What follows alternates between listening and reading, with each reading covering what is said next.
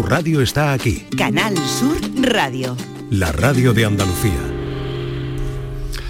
Hola, muy buenas tardes, son las 6:04, como cada tarde aquí en la Radio Pública de Andalucía, en Canal Sur Radio, abrimos esta ventana a la que nos asomamos con el interés y con la encomienda, de alguna forma también como medio público, y con la materia que nos ocupa, la salud, con la encomienda de hacerles llegar buenas ideas, buena información, información de primera mano, que a mí me gusta decir de primera voz, porque la radio es palabra y la radio son personas y nos acompañan las personas, pero siempre con el más alto nivel técnico y científico según los casos, y ambos en otras ocasiones, para hacernos llegar a todos, me incluyo también, buenas indicaciones, buena información, para que muchas veces por nosotros mismos también seamos capaces de tomar decisiones para nuestra vida y para nuestra salud y bienestar, en definitiva.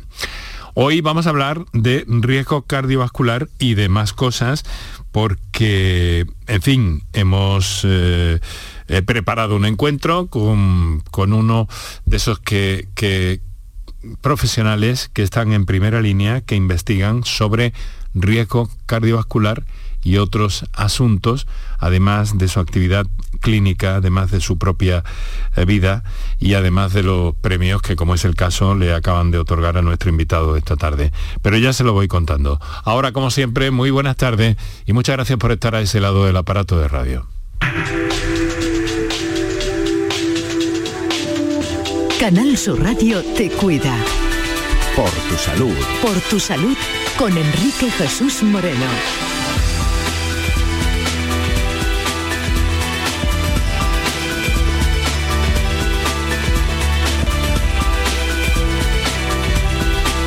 Pues es el momento de saludar a todos los que estáis en el directo de la radio, a todos aquellos que nos estáis escuchando también, y también pensamos en vosotros durante la redifusión de este programa en la madrugada, y naturalmente también a todos aquellos que lo hacéis a través de la aplicación de Canal Sur Radio para el teléfono inteligente, o de las plataformas directamente en internet, Canal Sur Más y canalsur.es.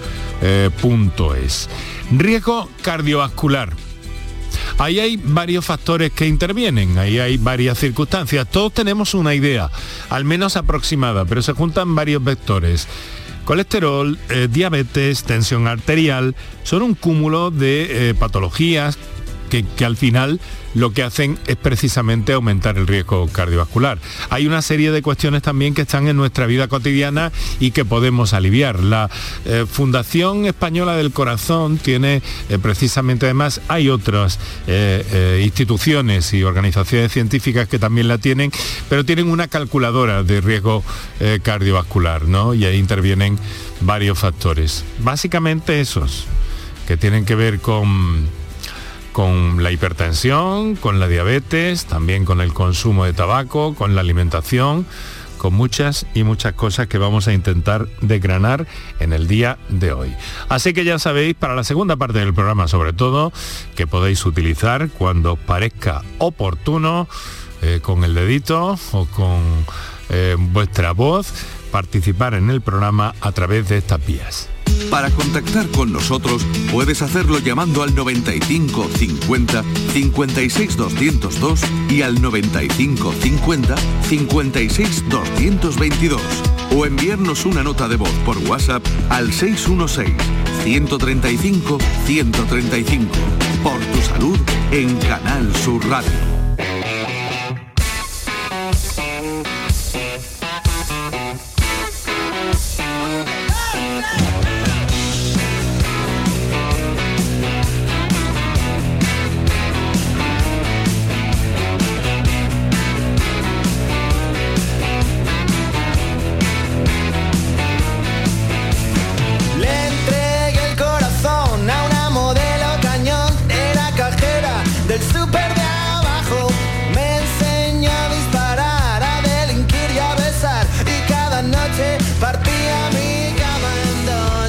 6 de la tarde y 9 minutos con rock and roll. Nos acabamos de poner en marcha el rock and roll que necesita el propio motor de nuestro cuerpo, nuestro corazón probablemente, y en esa clave de riesgo cardiovascular estamos hoy. Claro, riesgo asusta, pero es que riesgo es verdad.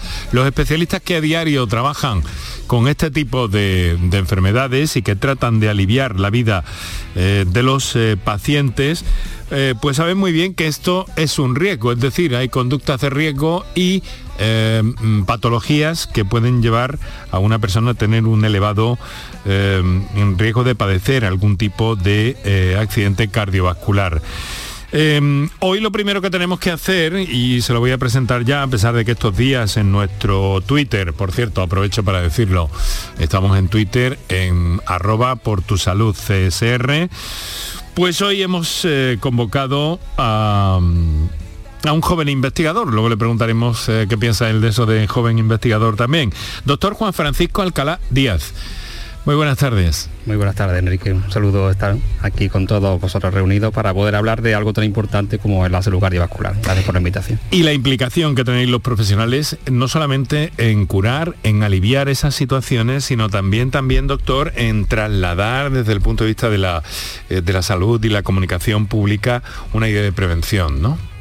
Fundamental, sobre todo en nuestra sociedad. La enfermedad cardiovascular es la primera causa de mortalidad en nuestro entorno y es una causa también de primer nivel de morbilidad, que llamamos nosotros los médicos, que básicamente es de sufrimiento humano. Así enfermedad. De ahí la importancia de fomentar todas aquellas actividades que vayan orientadas a reducir el riesgo de padecer ese tipo de enfermedades. Doctor, nació usted, nos podemos tutear. Por supuesto, Enrique. Juan Francisco, Juan Fran. Es el nombre de batalla también en el hospital, ¿no? Correcto. Bueno, Juan Fran es especialista en medicina interna, trabaja en el Hospital Reina Sofía como investigador en el Instituto Maimónides de Investigación Biomédica y premio que te dieron hace 2 días, ¿no? O 3. En Alemania, ¿no? En Mannheim, era en el Congreso de la Sociedad Europea de Arteriosclerosis, en su 91 edición, y lo que se me entrega es el premio al joven investigador, en este caso de estudios clínicos, relacionado con una publicación muy importante que hemos desarrollado aquí en nuestra unidad de lípidos, de nuestra unidad de gestión clínica de medicina interna del hospital, y que si quieres pues ahora podemos abordar. Sí. Un capítulo más, porque eso es un trabajo que se viene llevando a cabo a iniciativa, si no recuerdo mal, del doctor López Miranda desde hace más de una década, casi 2, ¿no? Sí, vamos, los albores del desarrollo y del estudio CordioPrep participan muchos investigadores. Por supuesto, la figura del profesor Pérez Jiménez también es fundamental nombrarla, cierto. Y también bajo la dirección en los últimos años también del doctor López Miranda, que también estuvo en su inicio como encargado en el desarrollo. Más de 15 años prácticamente de desarrollo, desde que se aunan las diferentes voluntades para recabar la financiación necesaria para desarrollar este tipo de estudios, y posteriormente en los años en los que se ha estado desarrollando la intervención. Hablamos de intervención de más de 7 años de duración en la que se han intervenido los pacientes y por tanto, pues como digo, una labor de equipo que es desde el último año en el que se presentan los resultados principales del estudio, pues nos está dando muchas alegrías por lo que hemos venido a demostrar a nivel de ciencia, que son los beneficios de una dieta muy particular que tenemos. De una dieta en nuestro entorno tradicional, muy habitual, muy frecuente hasta hace algunos años, que sin embargo parece que ha perdido valor. Gana valor científico y pierde valor práctico. La dieta mediterránea, encaja ahí esto los investigadores? Vamos, sobre todo yo como médico, en mi caso, que me tira mucho la clínica, siempre la obsesión por cuidar de mis pacientes también y por fomentar los hábitos de salud, y pensando sobre todo ahora que tengo niños y pienso mucho en ellos y lo que ellos se van a encontrar a futuro es en qué actividades o qué tenemos que promocionar los médicos de nuestro día a día para que nuestra juventud se adhiera lo máximo posible a esas recomendaciones que ya nuestros abuelos tenían muy bien interiorizadas, de esos hábitos de salud, de intentar evitar pues alimentos que son perjudiciales y acudir a los alimentos naturales de nuestro entorno, de proximidad, que nos facilitan la prevención de la enfermedad cardiovascular. Qué difícil esto en un mundo tan globalizado y tan rápido. Las cosas pasan así muy deprisa, y muchas veces el pararse y reflexionar es lo más complejo en la vida actual, ¿no? El tener la capacidad de crítica, de tomar decisiones asentadas en base bueno, sobre todo en nuestro mundo científico, a las mejores evidencias posibles para tomar las mejores decisiones. Yo creo que eso es una de las cosas que tenemos que intentar fomentar como herramienta para mejorar como sociedad, que ese, en el fondo, es uno de los objetivos, el ser cada día mejor como sociedad. Hemos hablado de alimentación, de CordioPrep, precisamente en esa línea de alimentación y de nutrición, algo fundamental para nuestras vidas, algo que tenemos que reaprender de alguna forma. Hábitos que no son saludables, que también perjudican y que vienen a aumentar ese riesgo cardiovascular. Hábitos tóxicos, malas costumbres, eso que se decía de la vida sedentaria, que es por donde empezó probablemente desde vuestro ámbito médico a divulgar entre la población para que se entendiera. Ahí algo se ha ganado, ¿no?, en todos estos años, ¿no? Hombre, yo creo que ya incluso desde el año 2003, en el que la dieta mediterránea se consideró como patrimonio inmaterial por parte de la UNESCO, de nuestras sociedades, ya se reconocieron las virtudes de esta dieta para prevenir la enfermedad.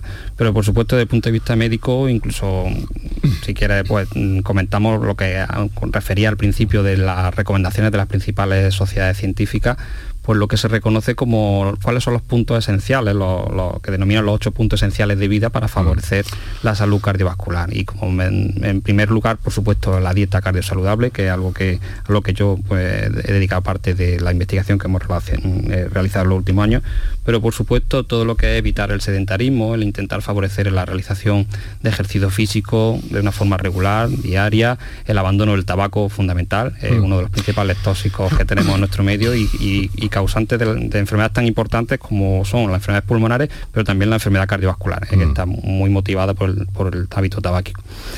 De hecho, uno de los puntos también referidos de mejora es incluso la salud del sueño. Los buenos hábitos de sueño, que hoy en día se vienen a decir que están muy modificados por nuestros hábitos de vida, por el consumo o la utilización de pantallas, de luces, que hacen que no consigamos el descanso o el reposo nocturno necesario, que incluso se nos llega a recomendar el descanso aproximadamente entre 7 y 9 horas mínimo para favorecer, pues, digamos, los procesos de reparación y de salud cardiovascular. Uh-huh. Y por supuesto, aparte de todo ello, pues el control de los factores clásicos de cardiovasculares: peso, colesterol, sangre, el azúcar en sangre, la glucosa y la tensión arterial. Esos son los elementos fundamentales. Ahí hay un combo, parece que hay un combo ahí, doctor. Hipertensión, todo eso conduce a la arteriosclerosis por una parte, y de ahí el riesgo cardiovascular. ¿Sería ese el proceso? La principal hipótesis actualmente del fenómeno de la arteriosclerosis, que no es más que la rigidez, la aparición de una rigidez exacerbada en nuestras cañerías, en nuestras arterias, que son las que llevan al final los nutrientes, el oxígeno a nuestros órganos, pues ese fenómeno que es propio del envejecimiento, de la edad, y que es algo que vamos a padecer todos, pues se ve acelerado si nos exponemos a todos esos otros hábitos malsanos. Vale.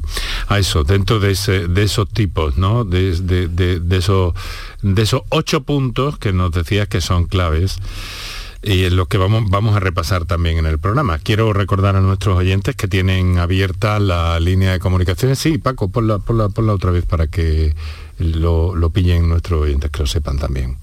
Para contactar con nosotros puedes hacerlo llamando al 95 50 56 202 y al 95 50 56 222 o enviarnos una nota de voz por WhatsApp al 616 135 135.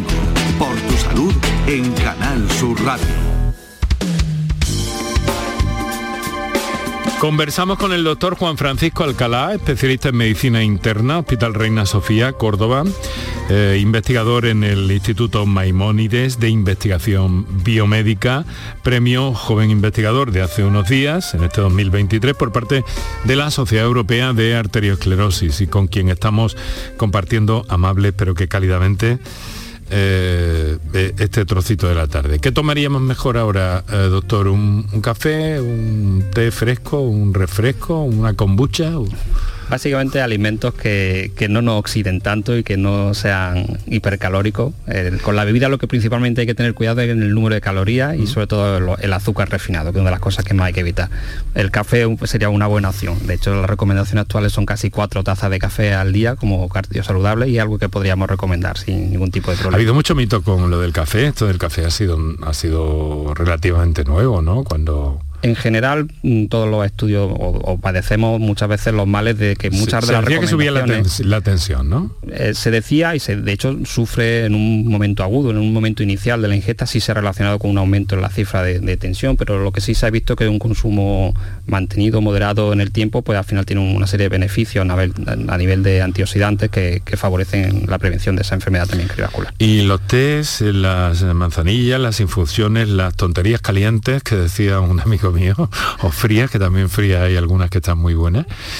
Bien, en relación al té y al café prácticamente llevan la misma sustancia, lo que pasa es que reciben nombres diferentes. La teína, la cafeína vienen a ser sustancias también excitantes y que tienen también cierto efecto antioxidante, y por tanto, pues sobre todo lo que sí hay que tener la advertencia es de no edulcorarla en exceso. Hay que intentar evitar la adición de azúcares sobreañadidos refinados, que son potencialmente los que más riesgo pueden tener de cara al daño en las paredes de nuestras arterias. Por cierto, que hace unos días ha salido ese tan comentado en los medios de comunicación generalistas a propósito de la sacarina y demás. ¿Qué pasa? Que vivíamos un poco como todos despistados, porque esto en realidad no era nada nuevo, ¿no? Hasta que no se ha hecho este llamamiento tan global desde la OMS, parecía que no reparábamos en ello, pero nos estábamos metiendo una cantidad de sacarina.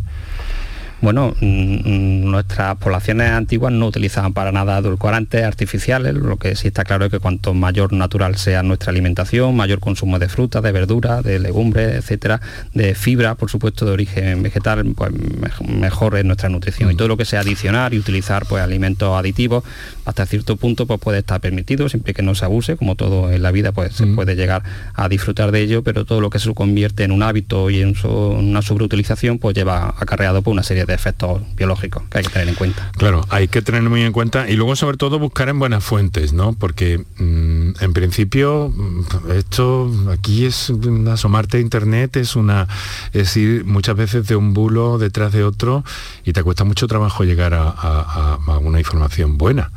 La ciencia de la nutrición ha pecado mucho de dar noticias o titulares asociados a ciertos beneficios o prejuicios de ciertos alimentos. Lo que sí es cierto es que hay que acudir a principales fuentes de evidencia, que en el mundo de la ciencia se considera el ensayo clínico aleatorizado. En este caso, pues precisamente una de las virtudes del estudio que se ha desarrollado aquí en nuestra unidad es que es un ensayo clínico aleatorizado en la que se ha demostrado de forma fehaciente, con la máxima nivel de evidencia científica, cuáles son los beneficios verdaderos. Y estamos hablando de algo más allá de una mera asociación estadística, lo que en medicina hoy en estadística hablamos de un estudio transversal en el que se asocia de forma fortuita ciertas sustancias, cierto componente, y eso pues se convierte en una noticia que tiene mucho impacto, pero tiene poca evidencia científica. Ya estoy leyendo por ahí que ahora, como ha salido esto de la sacarina y demás, se está hablando de otros productos que están llegando, como que son de otras culturas, que proceden de otras culturas, como edulcorantes, que te dicen, bueno, es que no, sí, tiene azúcar, da curva, pero el pico de azúcar es más lento. No es tan shock como el azúcar refinado, ¿no? ¿Hay algo de cierto en esto, doctor, por lo que usted...? A nivel de daño en la función de la arteria, de lo que nos llamamos nosotros la función endotelial, de cómo responde nuestra arteria, es cierto que cuanto mayor rápido sea la absorción de esos azúcares, mayor daño y mayor efecto van a tener a nivel biológico, provocando una alteración en el normal funcionamiento de los mismos. Todas aquellas sustancias que sean de una absorción mucho más lenta e induzcan una menor curva de glucemia, en este caso, de cifra de glucosa en nuestra sangre, pues efectivamente van a tener cierto mejor perfil. Pero que lo que hay que tener en cuenta es que si el componente principal de esa sustancia es la glucosa, pues tiene un efecto dañino también la sobreutilización de los mismos. Pero claro, el azúcar se ha tomado siempre, era lo que usted decía, volvemos al principio un poco. Nuestros abuelos, bisabuelos, probablemente en su caso, porque somos de generaciones distintas, Juanfran, tomaban azúcar, pero claro, tenían otro tipo de dieta en la que no habían esos azúcares, que ahora la población está empezando a entender que están como enmascarados, ¿no? Como que tomas algo que parece que... Tú te crees que el pan no tiene azúcar y el pan sí tiene azúcar. Bueno, el pan, el tomate frito, la galleta... ¿no? De hecho, yo muchas veces a mis pacientes les doy el consejo de que cuando vayan al supermercado cierren los ojos hasta que lleguen al fondo del supermercado, que es de donde de verdad están los alimentos frescos. Las frutas y las verduras siempre están arrinconadas, y hasta que llega uno de esos alimentos naturales que son más saludables, tiene que atravesar toda una serie de baterías de estanterías que están muy estudiados desde el punto de vista de la publicidad, son muy atractivos y que muchas veces pues sus elementos y sus nutrientes no son los más beneficiosos. Uh-huh. Nuestros oyentes se están manifestando ya, además con algo muy interesante, por cierto, ¿no? Que es no del todo centrado en el tema que abordamos hoy, riesgo cardiovascular, pero sí que puede ser muy interesante, sobre todo conocer lo que nos pueda decir nuestro invitado de esta tarde. Riesgo cardiovascular, arteriosclerosis, hipertensión arterial, colesterol, es un combo. Estamos haciendo y estamos mostrando hasta ahora de una forma... abierta y puesta ahí, como intentando crear una especie de escenario sonoro donde todas estas cosas se nos vayan quedando en la escenografía del programa de hoy, ¿no? Escenografía sonora, para comprender que hay, como yo digo, yo no sé cómo lo vería usted, doctor, pero una especie de cascada, ¿no? Empieza un problema de diabetes o de azúcar alta, vamos a dejarlo, o una prediabetes, o una... luego empieza la hipertensión arterial, estamos hablando ya de colesterol, probablemente que ha empezado antes. Ahí hay como un torrente de cosas que se van acumulando y que luego definitivamente van aumentando el riesgo cardiovascular, sino causando daños en ese proceso a otros órganos de nuestro cuerpo, también fundamentales, ¿no? Efectivamente, Enrique. De hecho, hoy en día lo que tenemos cada vez más claro es la teoría de la enfermedad metabólica.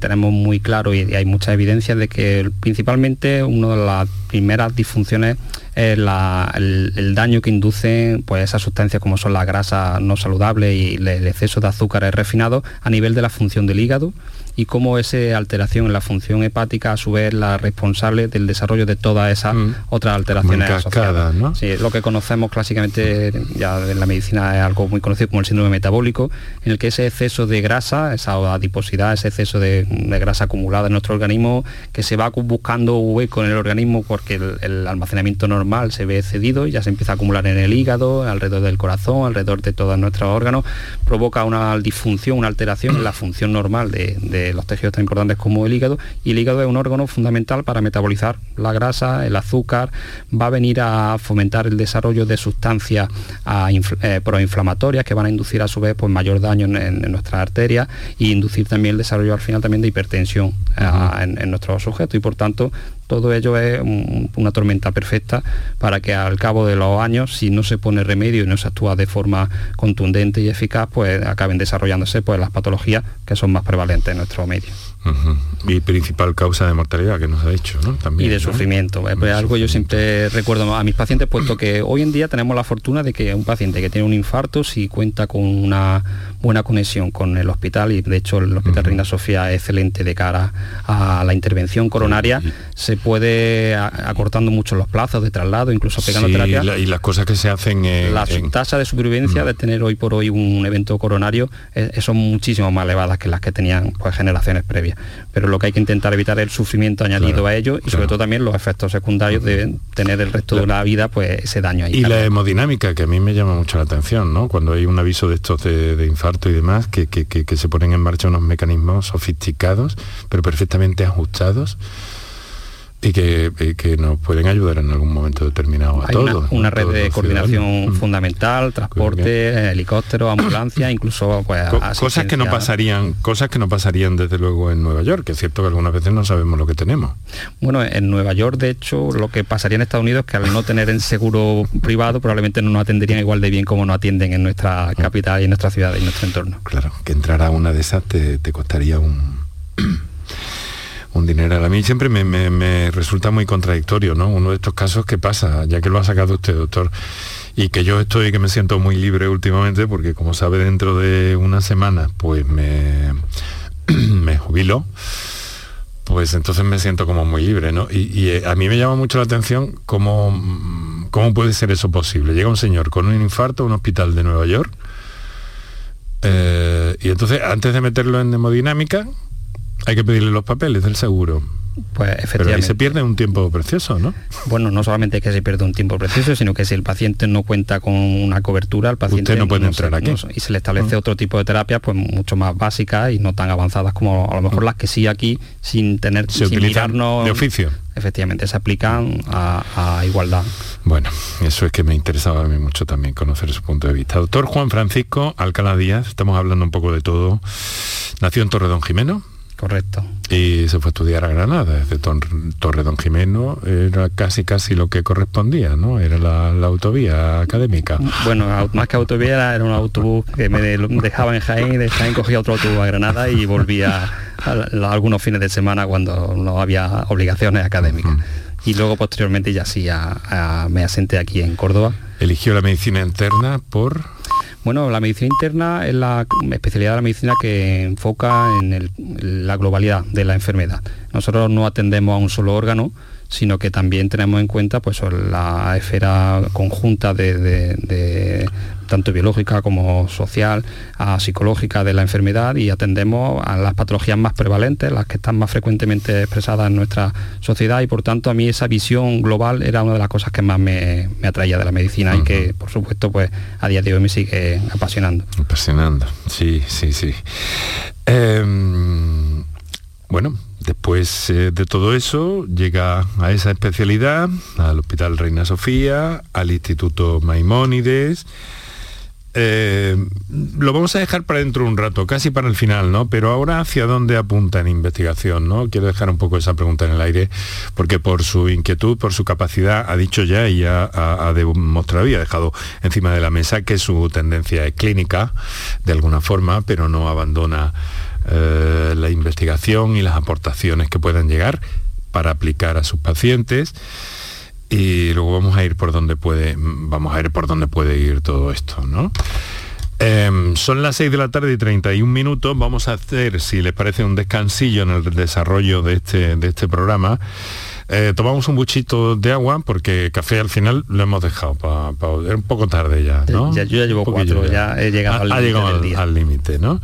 Bueno, pues lo vamos a dejar para otro día. Ahora recordamos nuestros teléfonos, un par de minutos para nuestros anunciantes, y enseguida entramos en materia y escuchamos también vuestras intervenciones. Para contactar con nosotros puedes hacerlo llamando al 95 50 56 202 y al 95 50 56 222, o enviarnos una nota de voz por WhatsApp al 616 135 135. Por tu salud en Canal Sur Radio. Aquadeus, ahora más cerca de ti, procedente del manantial Sierra Nevada, un agua excepcional en sabor, de mineralización débil que nace en tu región. Aquadeus Sierra Nevada es ideal para hidratar a toda la familia, y no olvides tirar tu botella al contenedor amarillo. Aquadeus, fuente de vida, ahora también en Andalucía. En mayo amanece con una nueva ilusión con Social Energy. Revoluciónate iluminando tu hogar noche y día, consumiendo tu propia energía, y ahorra hasta el 90% en tu factura de luz gracias a nuestras baterías. Aprovecha las subvenciones disponibles para ahorrar con tus paneles solares. Primeras marcas con hasta 25 años de garantía. Estudio gratuito en el 955 44 11 11 y socialenergy.es. La revolución solar es Social Energy. Canal Sur Radio, la radio de Andalucía. Publicidad electoral. Vivimos en el país de las promesas incumplidas. Todo lo que jamás permitirían que sucediera, sucedió. Pero todavía no se conoce una sola reducción de penas. Y no se va a conocer. Esto lo vamos a cambiar entre todos. Es el momento de construir un futuro ilusionante y reconstruir un presente que está en riesgo. De volver a avanzar con la verdad por delante. Partido Popular. España entre todos. Vota Partido Popular. La vida son elecciones Por eso, ante la privatización, elijo lo público. Ante la subida de precios del alquiler, elijo poder limitarlo. Elijo que mis hijos puedan tener una educación pública de calidad. Elijo que haya más árboles que cemento en mi ciudad. Elijo que nuestros mayores tengan unas pensiones dignas. Elijo poder salir de casa y volver sin miedo. Por eso ahora, elijo vivir dignamente. Y el 28 de mayo, elijo seguir eligiendo. Vota lo que piensas. PSOE. Publicidad electoral.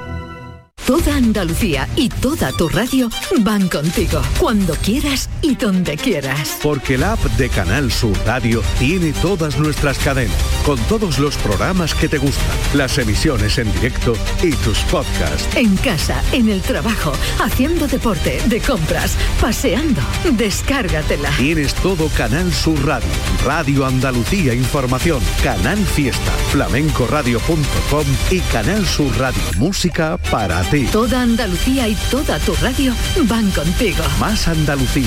Más Canal Sur Radio. Enrique Jesús Moreno, por tu salud, en Canal Sur Radio. Para contactar con nosotros puedes hacerlo llamando al 95 50 56 202 y al 95 50 56 222. O enviarnos una nota de voz por WhatsApp al 616 135 135. Por tu salud en Canal Sur Radio.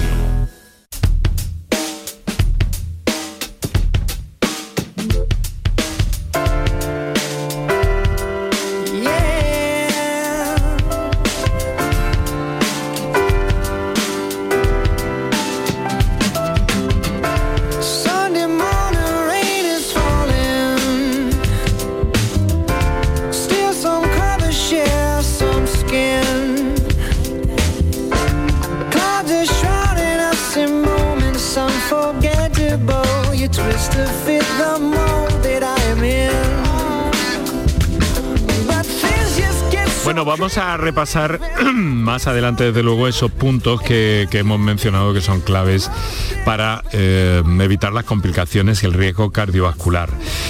Hoy nos acompaña, en un formato un tanto singular y especial, hemos querido que estuviera aquí el doctor Juan Francisco Alcalá, Hospital Reina Sofía, especialista en medicina interna, investigador en el IMIBIC. Y en la universidad también tiene vínculos con la universidad, doctor, a pesar de su juventud. Bueno, participo ahora mismo como colaborador honorario, participo en la impartición de algunos seminarios y algunas clases y, bueno, también el perfil docente es una de mis debilidades también. ¿Y le da tiempo para todo? Bueno, da tiempo para todo, uno intenta distribuir el tiempo disponible, verdad que muchas veces pensa del tiempo libre y también del tiempo familiar, desgraciadamente, pues a veces también se ve resentido, desgraciadamente. Y le agradezco especialmente que está aquí, que ha vuelto después de recoger ese premio en Alemania, el premio joven investigador de la Sociedad Europea de Arteriosclerosis. Pues ha vuelto y además ha tenido la amabilidad de acompañarnos esta tarde en este programa y para todos los andaluces. Andaluces que se hacen notar, doctor. Mire, tengo aquí uno que es... Yo sé que va a decir usted, hay que ver lo que me han preguntado a mí en la radio, pero quiero trasladárselo y a ver por dónde cogemos, porque es un tema que yo he abordado en otras ocasiones en el programa, y que podemos tomar nota para de aquí a que yo me jubile dentro de 4 semanas o por ahí, pues podamos incluir mucha agenda. Estoy sobrecargando la agenda. Paco me mira y me dice, no te va a dar tiempo. Bueno, pues que pudiéramos hacer algo sobre las hemorroides, que tienen una lectura... Es una pregunta más para angiología probablemente, ¿no? Pero me dice este señor, buenas tardes, me gustaría saber si las hemorroides son una enfermedad cardiovascular y si pudiera el doctor darme algún consejo, porque lo estoy pasando fatal. He comprado cremas y alguna pastilla que me aconseja a la farmacia. Ahora estoy tomando ibuprofeno. Gracias por su tiempo y atención. Bueno, hay como desesperación en esta pregunta, pero que hay un vínculo, hemorroides y enfermedad cardiovascular, que yo no sé si hasta un determinado punto Juan Fran nos puedes aclarar. Bueno, más que relación, la hemorroide al final viene a ser una dilatación varicosa de una vena de la región que está alrededor del recto y que se viene a agudizar sobre todo por el estreñimiento crónico. Aquellos sujetos que padecen estreñimiento con dificultad para emisión de heces son los sujetos que mayor riesgo tienen de hacer este tipo de complicaciones. Y por supuesto, desde el punto de vista médico, lo que solemos aconsejar de cara, en este caso, a la nutrición, que es lo que abordamos principalmente hoy, es una dieta muy rica en fibra, en un consumo de una fibra de origen de la que está presente en los vegetales, en las frutas, una hidratación muy abundante, porque las heces sólidas no se movilizan de forma adecuada, y también la movilización del paciente. O sea, una persona que se queda quieta no moviliza su intestino y también se ve muy dificultado la emisión de los desechos. Cuando ya están y probablemente sea el caso del oyente, y en este caso esa dilatación ya ha sufrido un fenómeno de inflamación, pues lo que sí tenemos que acudir son a sustancias que bajen la inflamación, en este caso antiinflamatorios, como dice, y otro tipo de sustancias que permitan pues reducir el tamaño de esa variz. Y hay algunos especialistas que están abordándolo desde un punto de vista, desde el punto de vista de la angiología. Directamente, bueno, si estos son varices, pues vamos a abordarlo desde ese punto de vista, ¿no? Y al parecer están dando resultados. Bueno, igual que cuando el paciente padece de insuficiencia venosa en miembros inferiores, o sea, aquellos pacientes que tienen varices y también a veces acuden a la administración, por ejemplo, de productos que inducen el cierre de esa variz, de sustancias que denominamos esclerosantes, pues también a día de hoy la terapia esclerosante se viene a utilizar para el tratamiento de este tipo de procesos. Bueno, le prometo a este oyente que de aquí a que me jubile, que me quedan 4 semanas, voy a intentar. De verdad que aunque mis compañeros digan que estoy un poco sobrecargado, pero no, yo voy a intentar darlo todo hasta el último momento, y confío también en tener agenda para que podamos abordar este tema de una forma monográfica en un programa dedicado a ello con especialistas para que se aclaren todas estas dudas. Me lo anoto, de verdad. Vamos a escuchar otra comunicación que nos ha llegado en formato de nota de voz. Adelante, Kiko, cuando quieras. Buenas tardes, queridos amigos. Ante todo, daros las gracias de antemano. Solamente una pregunta personal que me corroe, porque mire, hace unos 25 años aproximadamente, no recuerdo la fecha exacta, pues tenía como unos dolores de cabeza, en fin, de todo tipo, la espalda, en fin, una serie de cosas que yo no me encontraba bien. Y bueno, pues ya fui al médico, esto, lo otro, para arriba, para abajo, me hicieron un chequeo profundo de la situación y me dijeron, tiene usted la rama izquierda desbloqueada, no sé qué, no sé cuándo. En un principio me asusté mucho, pero la verdad es que no he tenido ninguna consecuencia negativa, esto hace ya muchos años, no me canso nada y me encuentro perfectamente. A mi edad ya, para los 70 tampoco voy a tener 15 años. Quiero decir que puede tener esto alguna consecuencia grave en un futuro y tal. Bueno, eso es mi preocupación, pero claro, tampoco es que estoy como muy preocupado, usted me entiende, ¿no? Pero en fin, nunca se sabe. Muchísimas gracias por su atenta atención y por el tanto beneficio como hacen. Bueno, muchas gracias a ti, querido amigo. A ver, doctor, ha dicho algo de la rama izquierda, usted ha entendido perfectamente, pero los demás nos hemos quedado un poco así. ¿De qué está hablando este señor?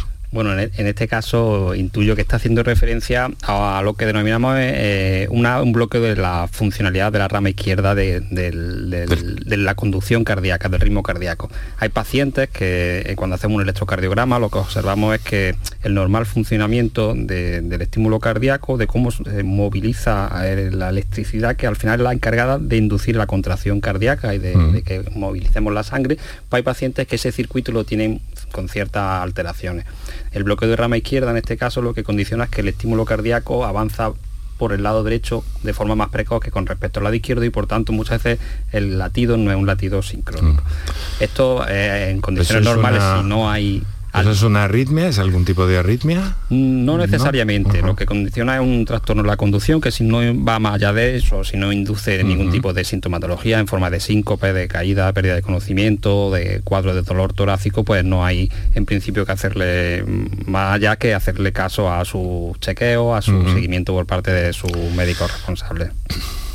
Bueno, pues ya está aclarado, amigo. Él parece que estaba, él quería que usted le reafirmara de alguna forma, ¿no? Su la información con la que él vive, ¿no? La información con la que él sobre tiene, todo si ¿no? Algo que si no me ha parecido mal escuchar ya 25 años con ello, pues sí. Intuyo que, hombre, que si en 25 años ha vivido con ello, pues malo de por sí no era, pero sí, algo que por supuesto hay que tener en cuenta, sobre todo porque muchas veces cuando atendemos a pacientes en urgencias por cuadros de dolor con sospechas de un infarto, muchas veces la realización de electro en las que identificamos ese tipo de anomalía, pues nos pone en duda y tenemos que acudir a otro tipo de determinaciones, pero por supuesto que lo refiera siempre que sea atendido por algún profesional. En la medicina interna, están ustedes en todo, están en la alimentación, en los aspectos de endocrinología también juegan un papel, me está diciendo cuando ahora hacemos el electro, están ustedes en todo en la medicina interna.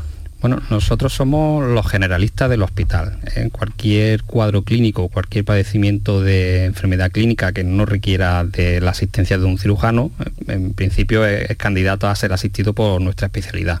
Y sobre todo las enfermedades más prevalentes, que son las más frecuentes en nuestra sociedad, pues la insuficiencia cardíaca, las enfermedades de pulmón, el EPOC, los procesos infecciosos, la neumonía, las enfermedades renales, y sobre todo cuando esas patologías se aunan en un mismo sujeto. Y no van de forma aislada, sino que se aunan en pacientes que presentan lo que nosotros llamamos pluripatología, el enfermo que tiene muchas enfermedades.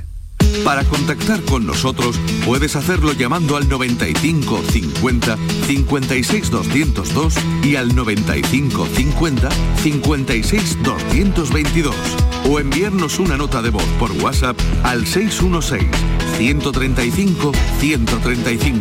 Por tu salud en Canal Sur Radio.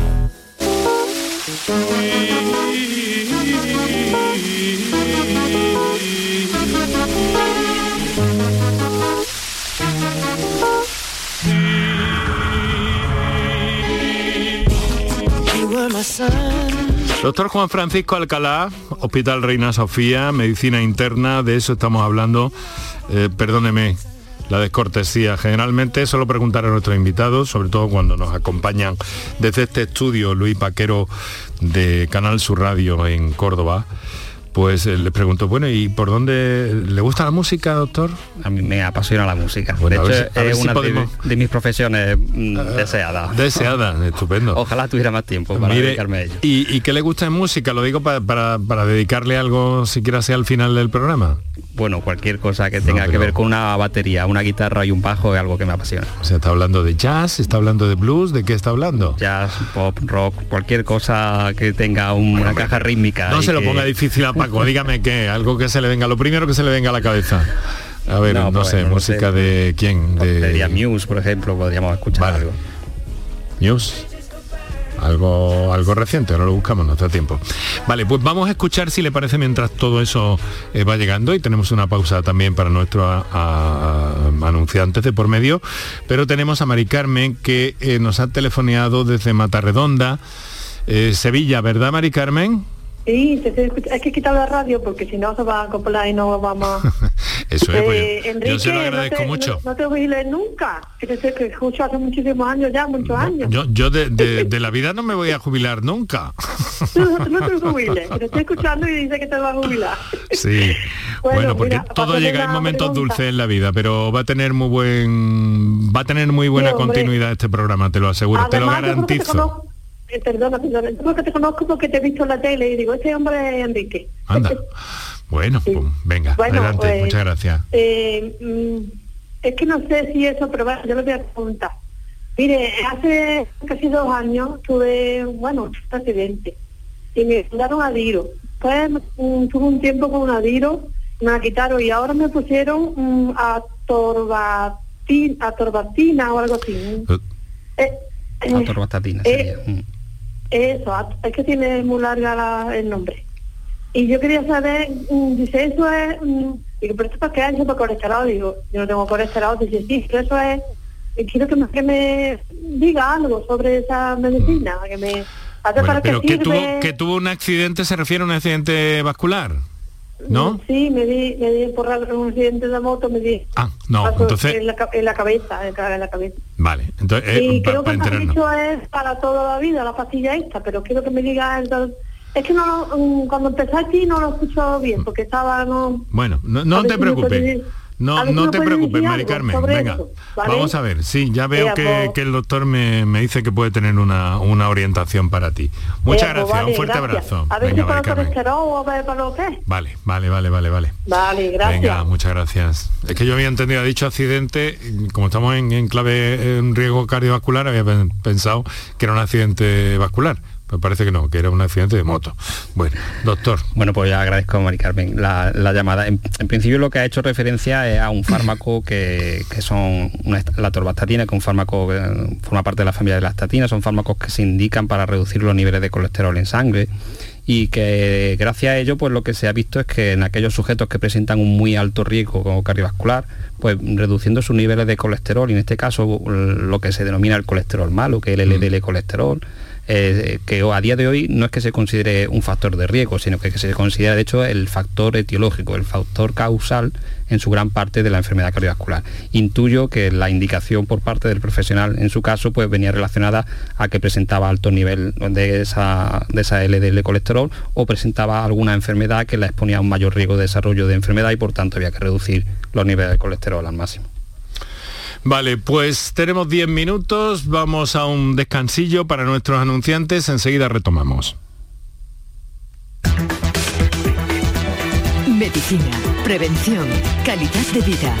Por tu salud en Canal Sur Radio. Escuchas Canal Sur Radio en Sevilla. Si necesitas recuperarte de una operación de cadera, rodilla o cualquier otro proceso médico, en Vallesol podemos ayudarte. Contamos con profesionales que te ayudarán a recuperarte más rápido y llevarán un estrecho seguimiento de tu evolución. Y todo ello sin desplazamientos innecesarios y por mucho menos de lo que imaginas.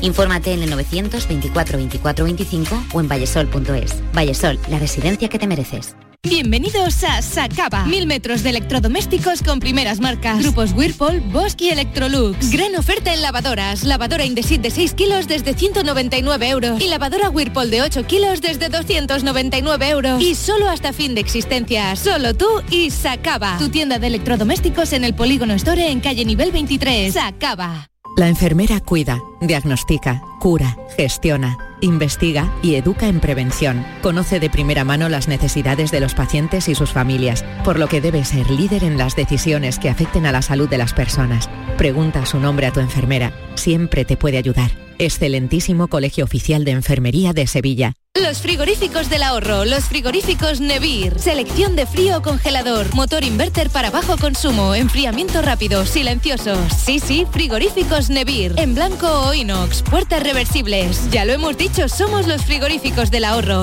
Nevir, en las mejores tiendas. Enrique Jesús Moreno, por tu salud, en Canal Sur Radio.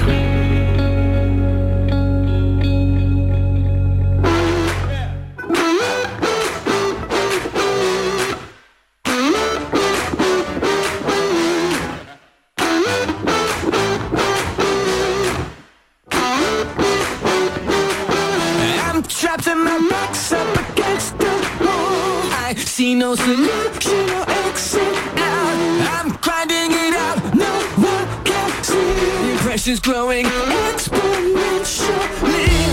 Esto es lo que a ti te gusta, ¿no, Juanfran? Los sonidos acústicos puros, básicos. Un 4x4, bombo caja y guitarra de fondo, eso. Pero bien pegados, como lo hacen los Muse, para que esto suene... Como Dios manda. Como Dios manda y que además transmita lo que transmite.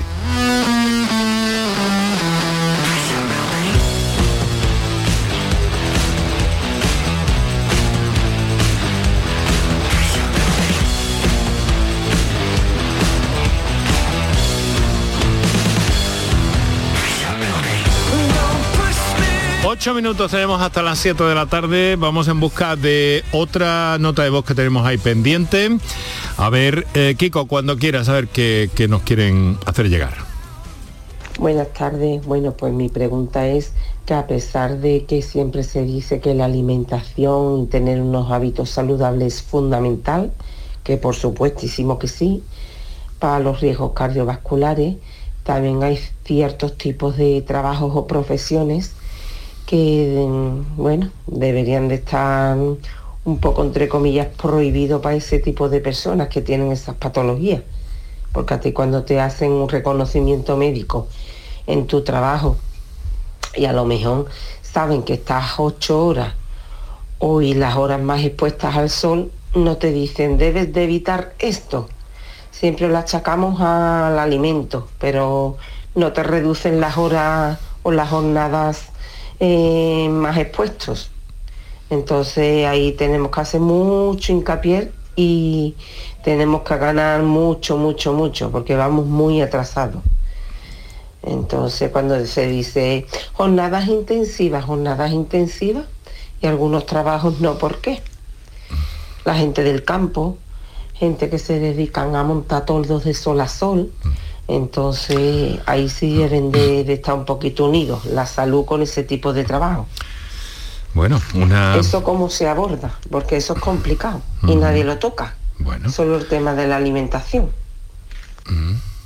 Muy bien, muy interesante. Una reflexión que nos sirve, que nos pone a todos un poco en guardia y en alerta de alguna forma, ¿no, doctor? Totalmente. La exposición, sobre todo de cara a riesgos laborales, es algo que es fundamental que se tenga en cuenta de cara a reducir el riesgo de poder desarrollar eventos, sobre todo en los próximos meses. Pues como estamos acostumbrados a asistiremos a altas temperaturas y lo que ahora hay que tener en cuenta es evitar la exposición en esas horas de máxima intensidad solar, e incluso no solamente de cara al trabajador expuesto, que por supuesto, de hecho cada año asistimos a cómo hay ciertos profesionales que padecen de golpes de calor, incluso con un impacto significativo de nivel de mortalidad, pero no quiero olvidar tampoco incluso a aquellas otras personas que son también de riesgo, pacientes pluripatológicos, personas por ejemplo en residencias de ancianos, o que muchas veces no tienen ni siquiera acceso a las medidas mínimas de protección como son la hidratación abundante y protegerse muchas veces de las altas temperaturas, que también hay que tener en cuenta. Muy bien, bueno, pues eso lo tenemos. Vamos a otra comunicación que va a ser la última ya. Ahora se nos están acumulando las llamadas en directo, pero nos parece muy bien. Rafael Ubrique, buenas tardes. Sí, buenas tardes. ¿Qué tal? ¿Cómo estás? Enhorabuena por el programa. Muchas gracias. Bien, perfecto. Gracias a Dios. Muchas gracias. Vamos bien. Mira, yo soy un infartado, ¿vale? Tengo 3 puestos. Y mi FEVI me dio un 51% de daño en el corazón, ¿vale? Con el 51% me gustaría saber, porque yo hago mucho deporte, me gustaría saber si la frecuencia cardíaca cuando me sube más de 160, a lo mejor es negativo o es positivo. Me gustaría saber esa pregunta. Otra pregunta es, ¿la ansiedad, por ejemplo, puede subir hasta punto la frecuencia cardíaca a 150, 160? Y por otra parte, en la comida, ya que antes hablábamos de las dietas, los hidratos de carbono que son naturales, como puede ser la pasta, los espaguetis, los macarrones, etcétera, que es lo que nos sube a los diabéticos, digamos, la azúcar durante todo el tiempo que tenemos que tener un control de la diabetes, ¿es malo para los estén? ¿Por qué se acumula esa azúcar de los hidratos de carbono en los estén? Lo mejor de este programa lo tienen nuestros oyentes, desde luego, con observaciones y con planteamientos tan magníficos como ha hecho Rafael. Rafael, mira, tenemos muy poquito tiempo. Tengo para el doctor 1 minuto y medio. A ver, sí, en ese 1 minuto y medio hasta dónde podemos llegar en la orientación que puedes facilitarte, doctor, cuando quieras. Mira, pues gracias por la pregunta. Yo, considero fundamental la actividad de divulgación, porque considero que todo lo que sea poder fomentar los hábitos de salud es vital para mejorar la salud de nuestras poblaciones. En relación al ejercicio moderado, en el paciente que ha padecido un infarto, no es algo solamente fundamental, sino que es necesario para recuperar su normal funcionamiento. De hecho, tengo pacientes, incluso los que hemos atendido en el estudio CordioPrep, que hemos desarrollado en nuestra unidad, de 1.002 pacientes coronarios, donde incluso muchos de ellos, incluso incluidos en programas de rehabilitación, pues se fomentaba la realización de ese ejercicio físico para restituir el normal funcionamiento e intentar incluso revertir esos otros factores de riesgo cardiovascular. En relación a la frecuencia cardíaca, todo lo que sea actividad física favorece el aumento de la frecuencia cardíaca, porque el corazón lo que viene a facilitar mayor cantidad de sangre a los órganos que se están movilizando, y por tanto alcanzar ciertos niveles de frecuencia cardíaca, pues de hecho es lo deseado, ¿eh? Siempre se calcula la frecuencia cardíaca máxima, normalmente se hace la regla de 220 menos la edad del paciente, para estimar más o menos cuál es la frecuencia a la que el paciente se debe ejercitar para asegurarse pues una ausencia de riesgo y un beneficio añadido a la realización del ejercicio. Uh-huh. Y la tercera, el STEM, ¿no? En relación al consumo de hidrato de carbono, lo que tenemos cada vez más claro, y de hecho la dieta mediterránea es una de las cosas que favorece el consumo de hidrato de carbono, en este caso rico en fibra, ¿eh? De hecho es lo que se suele recomendar por parte de todas las sociedades científicas, el aumento del consumo de hidrato de carbono, pero con fibra, porque eso lo que facilita es una absorción más lenta, que lo que hemos comentado al principio. Al principio, con el tema de eso sería, por ejemplo, la pasta que este señor ha señalado, integral, por ejemplo. Correcto. Encajaría ahí, ¿no? Pasta integral y, por supuesto, con fruta, verdura, con hortaliza, que vaya todo triturado, digerido y combinado para mejorar las cosas. Rafael, no tengo tiempo para más, pero te envío un abrazo. ¿Qué ganas tengo de ir a la zona tuya, de darme un paseo, que me gustan mucho esas montañas, ¿vale? Rafael. Pasar divino, seguro que sí. Venga, un abrazo muy fuerte, abrazo y enhorabuena, me repito, por el programa que haces, ¿vale? Venga, muchas gracias. Hasta luego. Adiós.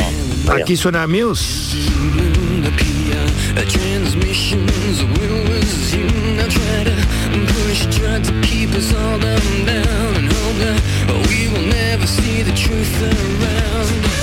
Por lo menos por unos segundos. Doctor Juan Francisco Alcalá Díaz, especialista en medicina interna, Hospital Reina Sofía, Córdoba, Universidad de Córdoba, IMIBIC, Instituto Maimónides de Investigación Biomédica, y premio recién recogido esta semana como joven investigador en 2023 de la Sociedad Europea de Arteriosclerosis. Ha sido un placer compartir contigo este ratito.